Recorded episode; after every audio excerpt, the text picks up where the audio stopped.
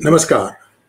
Regarding Elon Musk's acquisition of Twitter, remember last time I told you that Twitter is perhaps not telling the truth when they said that the bots were less than 5%? Well, there is now more evidence emerging that it is probably in the range of 20 to 50%. Remember, I also told you that our prediction, that is P Guru's prediction, is it was upwards of 25%. And I'll come to all that in a minute. But first, I want to share some data with you so you can see for yourself what two firms whom Business Insider contacted and wrote as an article found out for three individuals with large Twitter followers. The three individuals were Elon Musk himself, Donald Trump, and Joe Biden, the current president of the United States. I'm going to show you the three different data points and also the research firms. The article link is also provided in the description section if you want to read it. The article is a little complicated because of the amount of data they are putting out there. That is why we are trying to use this video to try and decode the numbers for you. Here we go. So, Elon Musk, according to this survey, has 93 million followers on Twitter and 23% of them are fake. 23%. Now, the fake doesn't only mean fake, that is bots, but there are also some other accounts. And I'm going to explain that to you at the end of this four slide presentation. So just hang on for the right for now. So, Elon Musk, 23% fake. How does Donald Trump fare? 80 million followers, 61% fake. Fake means something more than that. Just hold on for a second and you'll know what that more than is. Joe Biden, the current president of the United States. By the way, when he was a Democratic candidate, he had only like 3 million followers. Now, as the POTUS, the handles are also given there, 22 million followers, and he has close to 50% fake. Now, I also told you that Trump had 80 million followers. This was the last count before his account was deactivated. Because some of you I know are very watchful, will tell me, wait a minute, Trump's account is deactivated. So where did he get the number of followers? This is how I did. Who did the research? Two companies, Spark Toro and Followerwonk.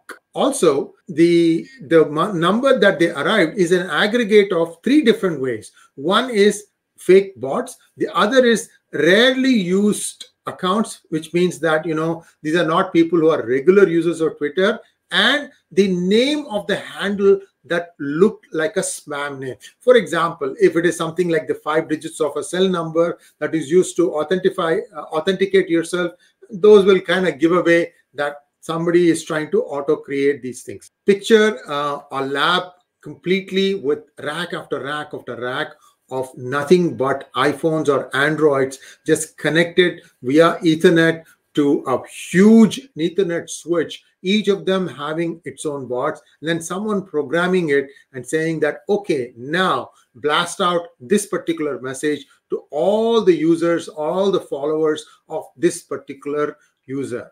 Uh, now, this is this is what I think was happening because there are some APIs, application programming interfaces that Twitter provides, whereby one can actually download the followers of a particular account.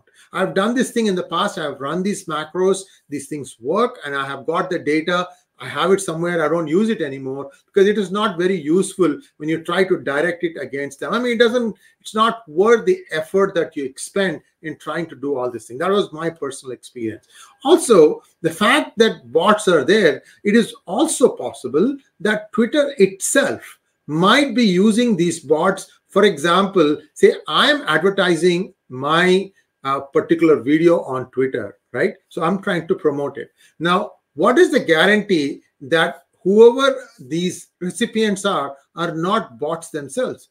The reason I asked this specific question is because I got zero stickiness. If it was a real user, I would expect one in 100 to at least watch it three or four times or, or at least watch three or four videos once I went back to the non-advertising mode. I never saw that kind of a uh, increase in the viewership. So there was no traction. As long as I was willing to pay for the advertisement for the video, then I would get a good readership. But then once I start, turned it off and went back to organic, nothing. So there is a question about what exactly is Twitter doing? I mean, if you are not getting your advertiser any kind of traction, why should the advertiser even advertise on your platform? So their business model, in my opinion, is broken and needs fixing. The sooner they do, the better for them. Also, remember that Elon Musk has to pay $1 billion, B as in boy, if he walks away from this deal. But in my opinion, I'm not a lawyer. The amount of data that is coming out about the fake bots and all the other fake spam accounts and so on and so forth should convince um, Elon and his lawyers to say, look, we're not paying something that is essentially a lot of trash. That's my opinion. I could be wrong. I'm hoping that somebody from Twitter will disabuse me of my assumptions here.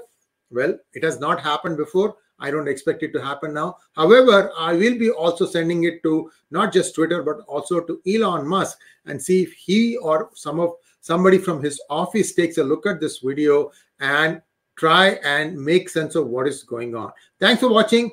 At the end of this, whether he buys it or not, I think Twitter will have a crazy, crazy meltdown, and we'll have to wait and see what is left after all this dust settles. Thanks for watching. Please do like, share, and subscribe to our channel, and also click on the bell button for notifications.